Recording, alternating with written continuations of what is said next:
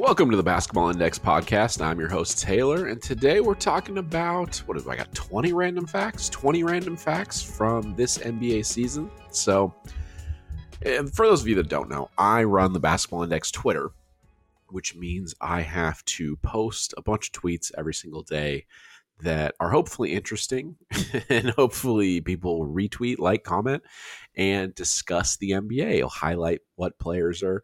We mostly go positive. I think we try to, uh, you know, be a force for good in the basketball community. And uh, I really cut through a lot of, we'll say, uh, weak arguments with analytics, with evidence, things of that nature. So that's that's kind of the idea and it results in me knowing a lot of very very random obscure things that are quickly not relevant anymore. In the off season, it's it's really good because I'll know everything from the previous season, and that stuff's eh, more or less set in stone. But as the season goes, the things I know right now aren't going to be super useful in like two months because all the stats will be different. But I find myself wanting to talk about these these random little tidbits or just sort of bring up little uh, little topics. So I thought it would make a good episode for a podcast. So I want to run through 20 random kind of fact tidbits, um, pieces of information that I've I've gathered in the last few weeks because we're like a we're like a quarter of the way through the season, 25%. So I, I, talked about it in one of the episodes a couple days ago or last week or whatever. We can start drawing some conclusions now, right? You don't want to set it in stone, but some conclusions. And these little tidbits are, are just sort of interesting. So, number one, Jeremy Sochan of the of the San Antonio Spurs, they got their first win tonight in forever versus the Lakers. Um, and interesting nugget about him there's been a lot of talk of him playing point guard, learning that because he came in as a rookie last year, had some kind of interesting passing skills for like a big forward. And that's been a big topic of, you know, whether him or Tre Jones should be playing more. So Wemby can benefit from having uh, a really good point guard. Obviously, pick and pop, pick and roll, things of that nature, just being, you know, spoon fed baskets near the rim because when you're a big guy, that's what happens. So Sochan has been experimented with at the point guard role. It hasn't gone very well, but that's all right. But the interesting nugget here, he has the second biggest jump in matchup difficulty among guards this season while trying to also learn point guard offensively. So basically, what the stat means is matchup difficulty takes a look at how difficult the players are that you're trying to guard. So he's had the second biggest jump this year among all guards. So not only huge kind of task he's taking on to learn how to play offense at the point guard position, but he's also guarding really, really good players. And what he was asked to do last year versus this year, way more difficult. So, very difficult season for him. Uh, that's first uh, kind of random note. I.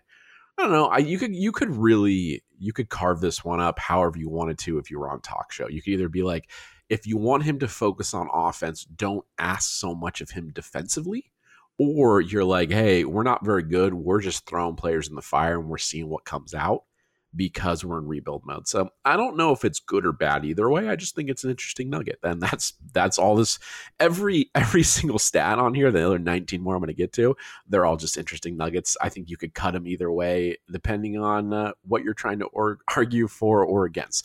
Number 2, Alex Caruso is 10th in the league in true shooting percentage and he is averaging almost 10 points a game. So a lot of context built into this one that I need to explain.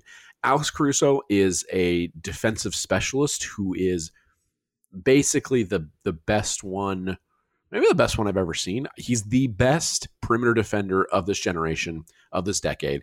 And offensively, he's always been a minus, but I've talked about it so many times. He's I mean, he's probably my favorite player. That's why I talk about him so much on this podcast. He's also a very impactful and a very good player and was underrated for a very long time. I don't really think he's underrated anymore because he's just played. I mean, he won a championship on the Lakers and he's played so well on the Bulls where he's at certain points kind of been their only like highlight. But 10th in true shooting percentage is really huge for him. Because again it's not a ton of points right? I say like he's almost averaging 10 points a game. He's never really been a scorer. I mean there's been seasons where he's averaged like five four five six points a game. But that he is the best perimeter defender defensively. And that he's also chipping in 10 points of super efficient basketball. Because again there's only nine guys that have been more efficient than him this year scoring which is pretty crazy. This together with the clutch performances at the end of games, it seems like almost every other night there's something he's doing, both offensively and defensively, that's either sealing games for the Bulls, forcing overtime, or just a really big possession maybe in the final two minutes. Alex Caruso has played well enough to be an all star this year, which is crazy because I was just saying that he was underrated because he was on the Lakers, you know, funny looking guy, balding, young. I, I get it, right? And he wins the championship. He goes to the Bulls. He plays really well. And I think everyone kind of gets on the level of like, oh no, this guy's legit. He's really good. Like a lot of trade rumors where a lot of fans are like, I'd like him to come to my team. He's a good player. But now I'm like, maybe we need to push that further. Like he, I'm not saying like perennial all star, but just this season, he is playing out of his mind. I actually think he does deserve an all star spot. So that is number two on the random facts this season. On to number three, Derek Lively, the second has been a really good rookie player for the Mavs, really good rim finisher, energy guy, and he has the second best rim shot quality this year of anyone in the league. And that means he has the second easiest shots at the rim because he's playing with Luka. So this started as a Derek Lively stat, which is he's a good rim finisher and he's getting really, really great looks from Luka. But I dug into it a little further.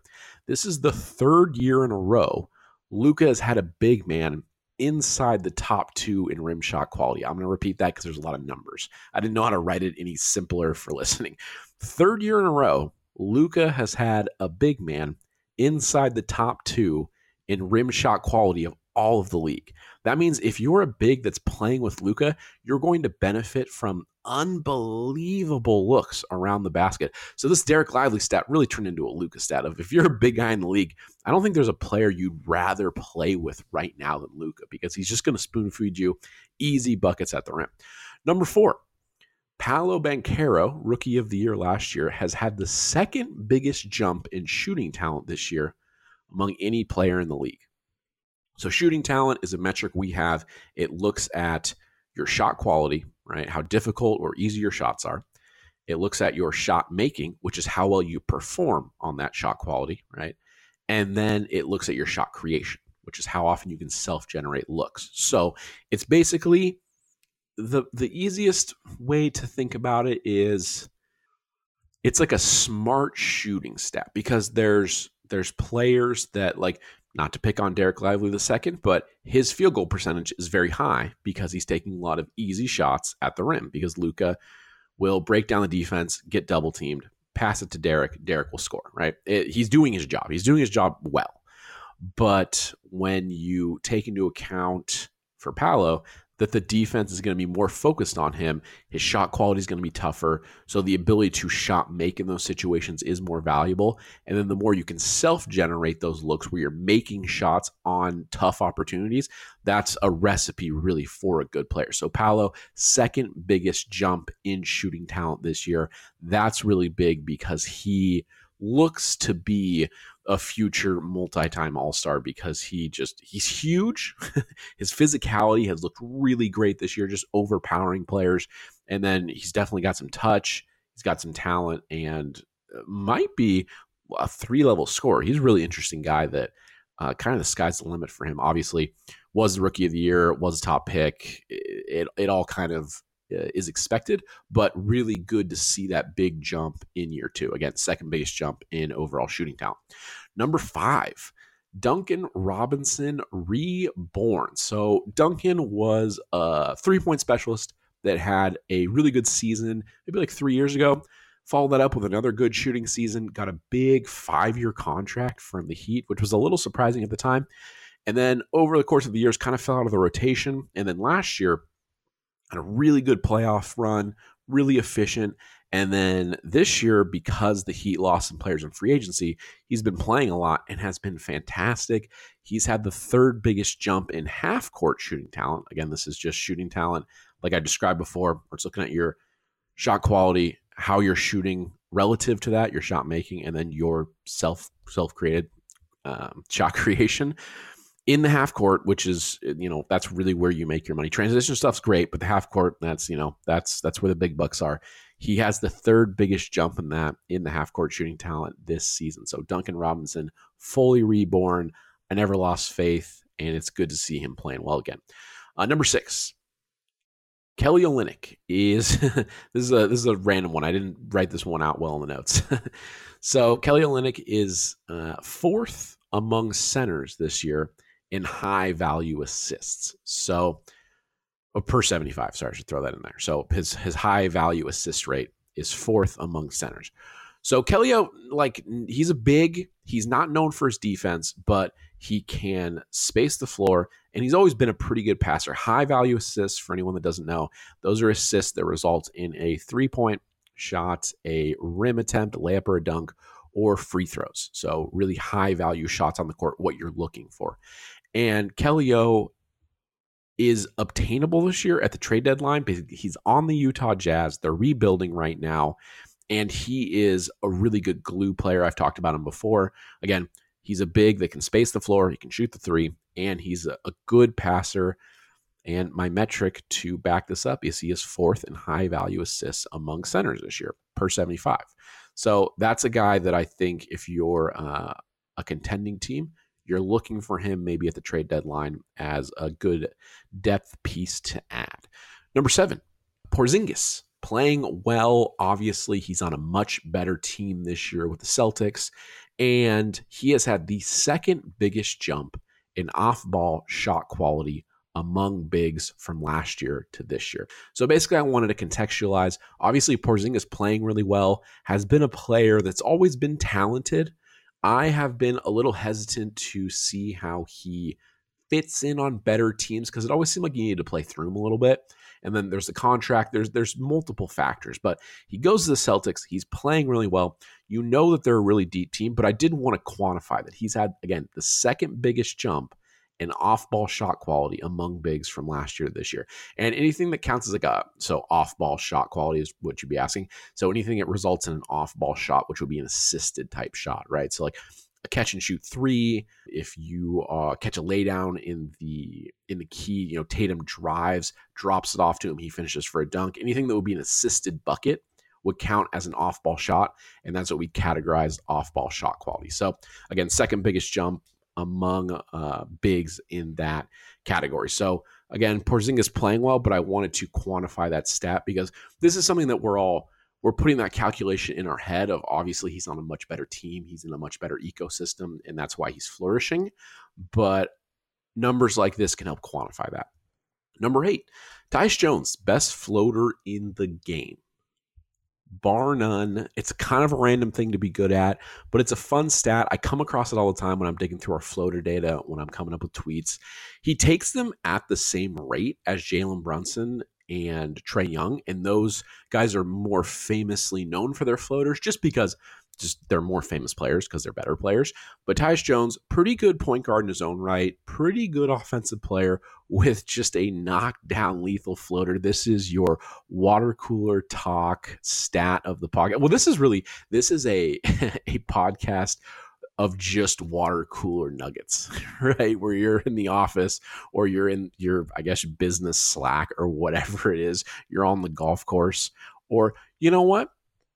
You're at the nail salon. You could be at the book club. You could be a lot of different things where you drop this nugget. But uh, Tyus Jones, best floater in the league. It's, it's a fun one to kind of to kind of drop on people. Number nine, Al Horford leads the league in contesting three pointers per 75. I don't really, I don't know if there's any conclusions to be drawn from that. Al Horford contesting the most threes per 75, but that is one thing. When you work at Basketball Index, if you work at a sports data company, you just come across these weird things that stick in your head where you're like, huh, is there anything to that? I don't know. And then you just move on. Number 10, Dillon Brooks is he was so when I pulled this, Dillon Brooks was leading the league in foul trouble percentage But now, unfortunately, somebody got over the minutes threshold and now he's second. So Dillon Brooks, second in the league in foul trouble percentage. He's a really great defender. And I think part of his thing is like, hey, I'm going to be really physical with you and I'm going to get the whistle blown a lot. The the Houston defense as a whole seems to be fouling a lot.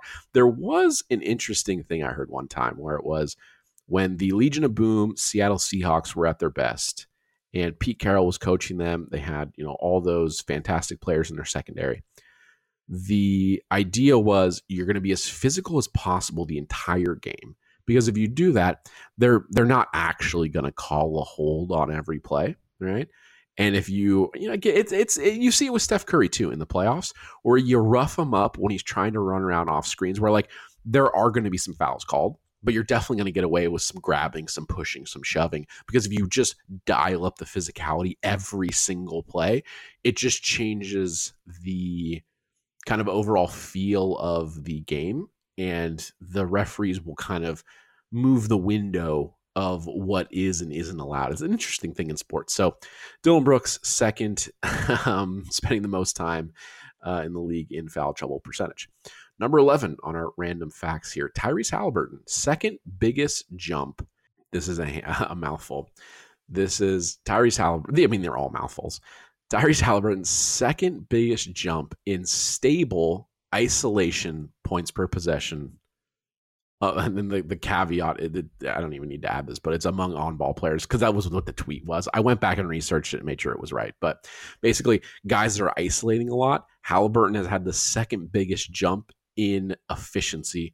The way stable points per possession works is basically the way stable things work is you just introduce a sample of league average attempts and efficiency. It just sorts out small sample size because like if a guy takes two isolation attempts and hits both of them, he's probably not going to shoot 100%, right, for the entire season. So you introduce some league average attempts that drags it back down kind of towards the middle. So the idea is the longer you do it over the course of a season, the more you can pull yourself away from that kind of like magnetic effect of the stabilization. And then points per possession is just, it includes turnovers because in things like even true shooting or field goal percentage, whatever you use. It doesn't incorporate when you just dribble the ball off your foot and it rolls out of bounds, but the game does account for that because your team doesn't have the ball anymore. So Tyrese Halliburton, when he's isolating, he is doing it uh, fantastically this year. Second biggest jump which is that's the important mark because you see Halliburton playing this year and you like it's like this guy he was very good last year but he's even taken it to another level and one of the areas he has done that is in his isolation scoring. So again, this one you're probably not going to say at the water cooler because it's like, well, I'm sorry, what? Second biggest jump in stable isolation points per possession among on-ball players. I'm living my dream job, guys. I don't know if you know this. This I'm what I'm doing right now because normally that like, I tweeted that right. I ripped that from a tweet that's my dream job to to orchestrate things of that nature and then try to st- try to talk to people about them in the real world and people are like always looking at me like i'm crazy uh, just a little. Number 12 Jokic is much better at rebounding two pointers than the rest of the league. He's about the same in rebounding threes or just kind of middle of the road but rebounding missed two pointers he is multitudes better than anyone else. I don't know why. My guess is if you watch a lot of Jokic, he's a very position oriented defender because of his limitations, where he's not good at contesting shots, he's not good at jumping, and he therefore does not offer a ton of rim protection. So when you see him, a lot of the times he'll just retreat to the basket and he'll give the player a lot of space. Kind of once they're inside the free throw line, he'll just retreat to the basket and he'll be like, all right, make or miss if you're going to take like a five footer, six footer kind of push shot, leaner floater. That's kind of the hardest shot in the league to make consistently. And he's just going to live with it, whether you make it or not. And he's going to be in really good position to either, if you really want to attack the basket, he's going to be waiting for you. So he's going to have a better chance of contesting the shot. Or he's going to let you take your little six footer and he's going to be in optimal position to defensively rebound. I wonder if that's a European thing because whether it's Nurk or Vooch or Jokic, a lot of the European bigs are not the greatest rim protectors generally, but they're really, really strong defensive rebounders. And I wonder if some of that is just the way basketball has been taught to them that they emphasize defensive rebounding and positioning for that higher than we do in America. Because like a lot of European bigs are good at rebounding. I'm not sure. Same with uh, Sabonis as well, where he had not much of a rim protector, but a really strong rebounder.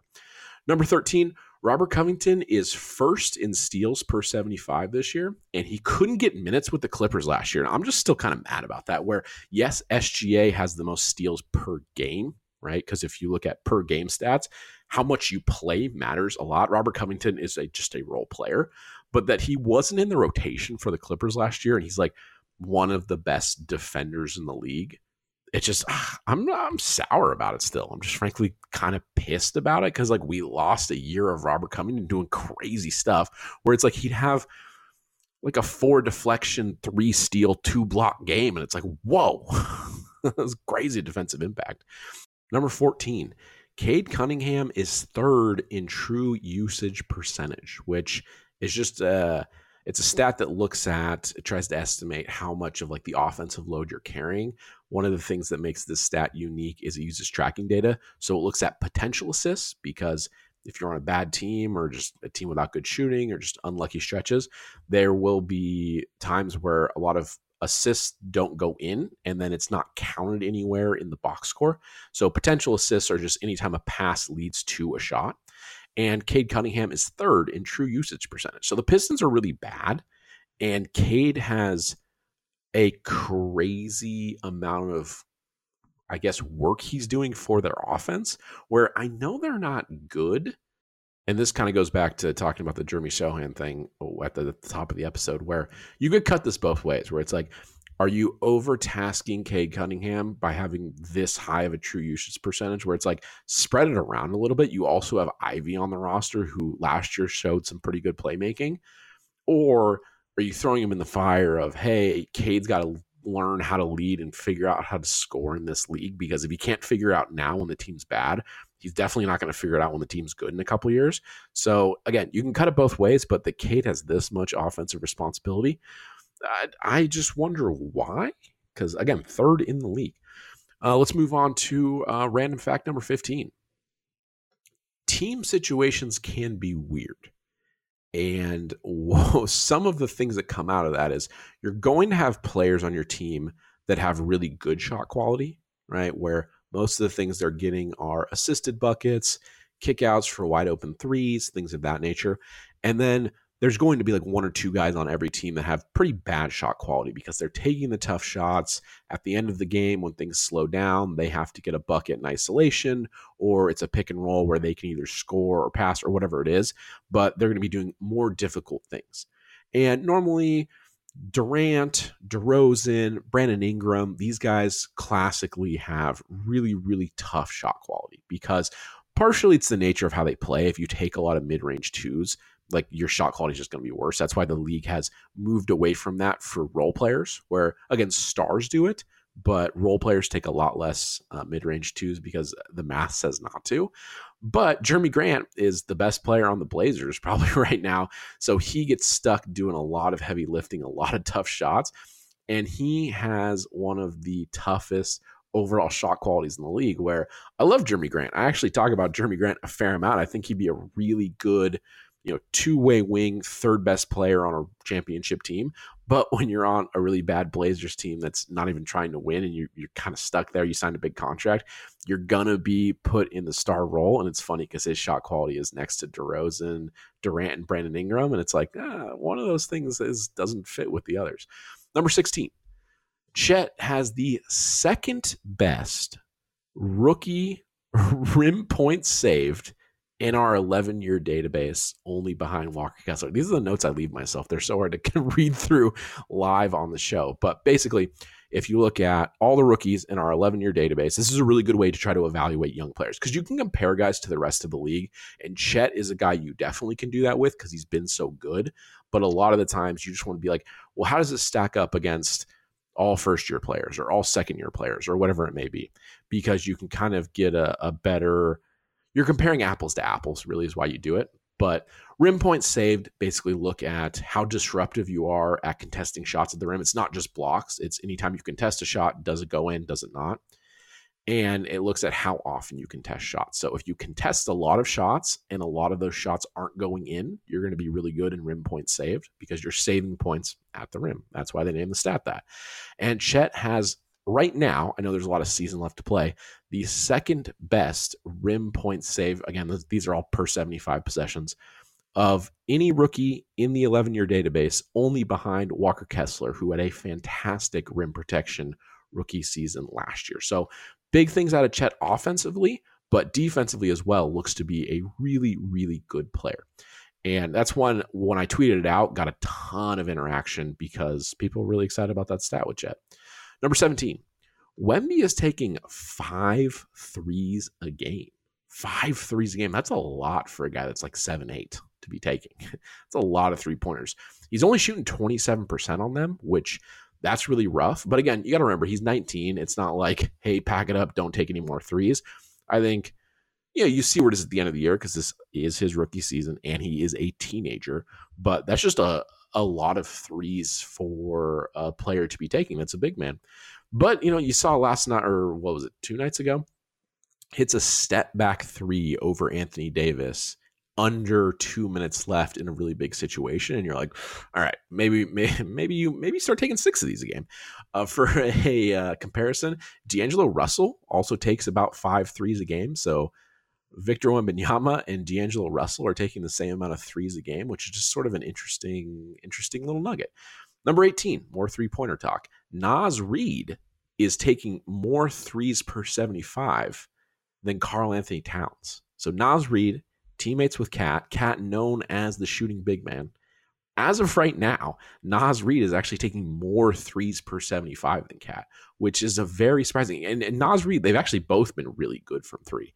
But that's that is interesting. On top of that, in the combination with Rudy Gobert, you're able to play. I mean, they're playing almost like classic 90s lineups where you have Gobert at your center, you have KAT at your four, and you have Naz Reid at the three at times, which is interesting. And I think you can get away with it in the modern NBA because if two of those guys are shooting threes, where like you really only have one non-spacer in the lineup, and there's a lot of NBA lineups. We like to talk like there's not, but there are a lot of NBA lineups where you have two non, like really non-shooting threats. So that the Timberwolves can play this big and have this much shooting, definitely unique.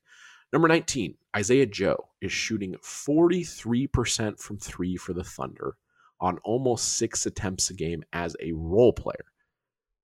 He's the new three point guy. You know, you throw him in that category with maybe looks like Joe Harris, Michael Porter Jr., Buddy Hield. This is sniper territory, three point specialist, whatever you want to call it. And like, sure, like Michael Porter Jr. maybe on this list does a little bit more than that. Maybe Cam Johnson you could put on this list, but Isaiah Joe, just absolute sniper. Really, really good. This is his second year being deadly from three. I like to see a little bit bigger of a sample than maybe other people. He was an intriguing guy last year, but now that he's done it again, I guess we're at a season, we'll call it like a season and a third, season and a quarter that that's really exciting and is really big for the Thunder because they don't have a ton of spacing because they play Lu Dort and they also play Josh Giddey, who like historically both those guys over their careers not three point shooters. So Isaiah Joe is an important part of what they got going on in Oklahoma. And number twenty, the last random fact of the episode. If you want to find random facts head on over to basketballindex.com. Get yourself a subscription, only $5 a month. These random facts you heard can easily be found in the tools. We got a leaderboard tool, we got a headshot tool, we got a skills app. We have a lot of different ways you can play with the data, a lot of different ways you can slice and dice it. And it's just really enjoyable. You could have your own podcast of 20 random facts of the NBA season. I think my favorite few facts, just jumping back, that are like actually useful. Alex Caruso top 10 in true shooting percentage because again, it's only like 9 points a game, 9 almost 10, but that you're getting that all-world defense and then you're also getting that additional offense. That is some crazy value. Paolo Banchero, second biggest jump in shooting talent this year. That's really important to see because a lot of the times we assume that young players are going to get better, but like the, the the realness of the situation is most of them don't because most guys don't stay in the league. So obviously, Paolo, it's it's a different situation because the expectations are a lot higher. But just again, really good to see that jump. Duncan Robinson being reborn, big. I'm very big on that. Tyus Jones having the best floater in the league is just a really fun one. I think it's a fun stat to bring up. And then I think Cade Cunningham, third highest true usage percentage in the league, where that one's just like a, I would say maybe a little questionable. That's a coaching decision that I know Monty Williams is over there, previously the Suns coach. I would say I'm questioning that decision. I'm not saying you have to, but I'm going to question that a little bit because you do have Jaden Ivey. It seems like you should have more of a two headed attack as your primary playmakers. But I don't know. We'll see. We'll see who's wrong or right in a couple years. But that's going to wrap it up for this episode of the Basketball Index podcast. If you want to talk to me at Taylor Metrics on Twitter, and we'll see you on the next one.